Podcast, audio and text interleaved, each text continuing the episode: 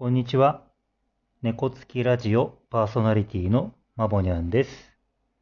閉店後の猫つきカフェからお送りします。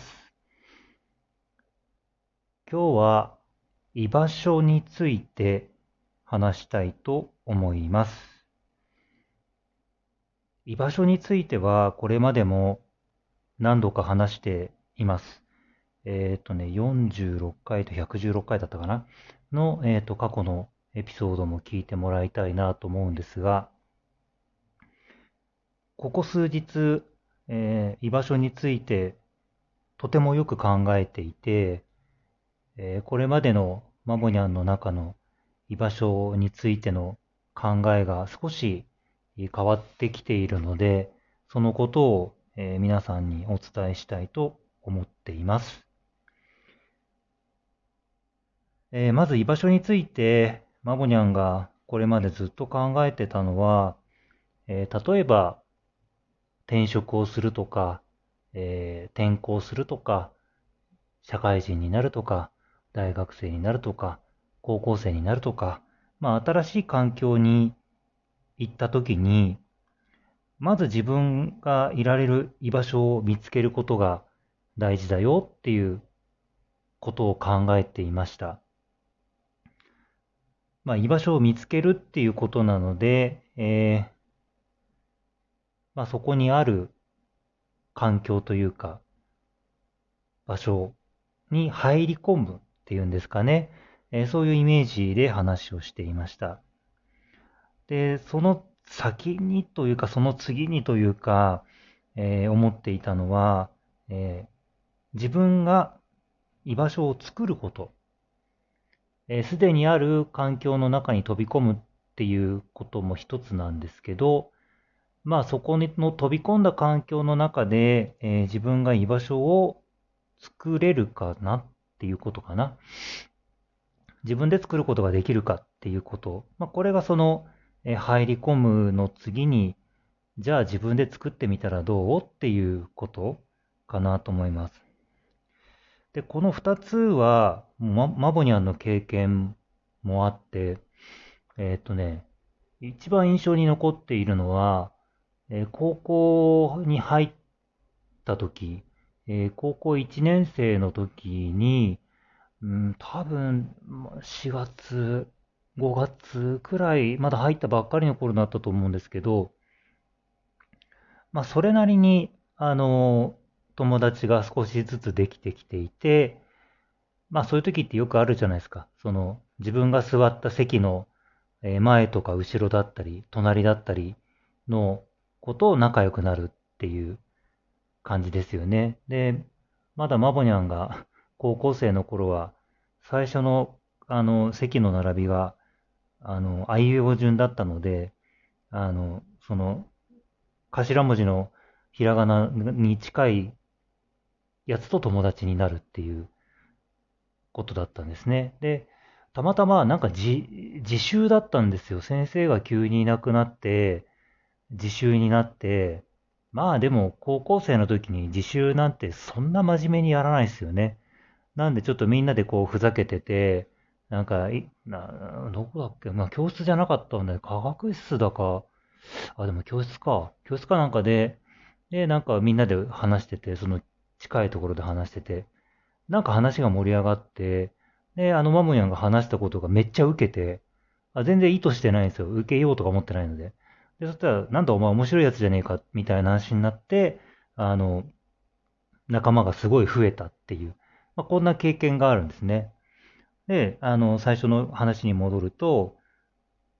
まず自分が居場所を見つけるっていうところからいくと、高校に入って、まあ、クラスが決まって、自分、なんとなく自分が座っている近くの人とこう話をしてみて、えこう、なんとなく友達になるって、まあ、居場所を見つける。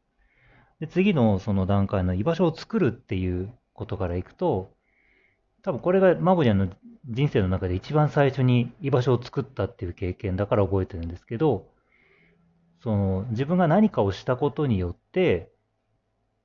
こう自分がいていいというか、場所がこうできたっていう実感があったので、あの、見つけて、あ、作る。そうすると、あの、まあ、仲間が増えたりとか、居心地のいい場所ができたりとかっていう、あの、ことなんだなっていうふうに、このあたりまでずっと考えてたし、割といろんな人に話してたりとかしてたんです。で、ここから最近の話なんですけど、まあ最近は、こう、年齢も上がってきていて、あとは、その、職、まあ一番主なところは職場ですよね。職場でも、あの、まあな、長くいる方になってきているし、役職もついてきているので、えー、今の自分の立ち位置からすれば、自分が誰かのために居場所を作れているか、新しく入ってくる人とか若い人たちとか、まあ、仕事の中でつながっていく人たちっていうところの中で、自分がその誰かのための居場所が作れてるんだろうかっていうことを考えるようになってました。ね、あの、なかなかこう、もう自分が初めましてとか、自分がこう、あの、新しいメンバーですっていうところの方が、だいぶ少なくなってくる、あの、年齢なので、えー、ここにおいては、あの、新しく入ってくる人たちの環境整備をするのが、まあ、年上の人の役割かな、みたいなところで、自分が居場所を作れているのかなっていうところを考えるようになっていました。で、これがちょっと最近、本当にここ最近、自分の中に湧いて出てきていて、多分これから、えっ、ー、と、しばらくこれは話し続けようかなと思ってるんですけど、えー、自分が誰かの居場所になり得ているかっていうことです。まあ、少しわかりづらいのかもしれないんですけど、えー、っと、これはね、相談の仕事をしているという自分を振り返って思っていることです。えっ、と、居場所っていうと、まあ、マモニャンの高校生の時の、まあ、体験談もそうですし、聞いてもらってる皆さんの中でも、こう、まあ、な、な、仲間の中であったりとか、その、うん、職場の、こう、役割だったりとか、な、なんかやっぱり場場所っていうだけあって、その環境みたいなところのイメージが強いのかなと思うんですけど、自分が誰かの居場所になり得ているかっていうのは、まあ、少し、こう、違っていて、えっ、ー、と、相談の仕事をしている自分が誰かから相談を受けたときに、その相談をしてくれた人の居場所になってるかっていうこと、今はそれ、そういうふうに捉えています。まあ、わかりやすい言葉で言えば、話を聞いてくれる、えー、受け入れてくれる、認めてくれる、分かってくれる、寄り添ってくれる、自分のために何かを言ってくれる、何かを気づかせてくれる。マボニャンに相談をしたら、話を聞いてくれて、受け入れてくれて、認めてくれて、分かってくれて、寄り添ってくれて、何かに言ってくれて、気づかせてくれてっていう存在になり得ているかどうか。相談する人、される人っていうところからすると、うん、まあ相談される側